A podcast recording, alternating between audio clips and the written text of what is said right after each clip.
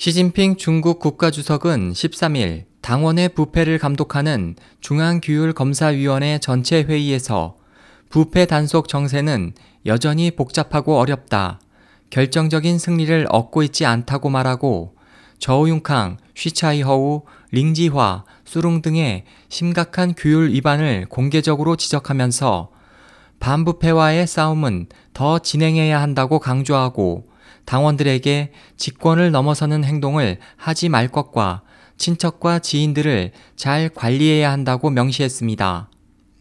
이에 대해 미국에 거주하는 중국 문제 전문가 샤샤오창 씨는 시 주석의 발언은 당내 서열 9위의 저우융캉보다 더 높은 부패 관료에 대한 경고로 그에 대한 단속 실행 전에 여론몰이일 것으로 해석했습니다.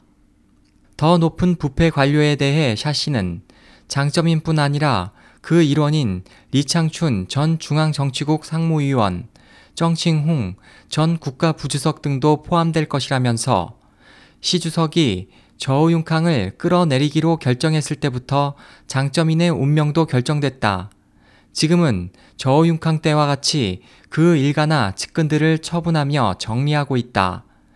장점인의 장남이 며칠 전 정부계 싱크탱크의 주요 간부직위에서 해제된 것은 중요한 징조다.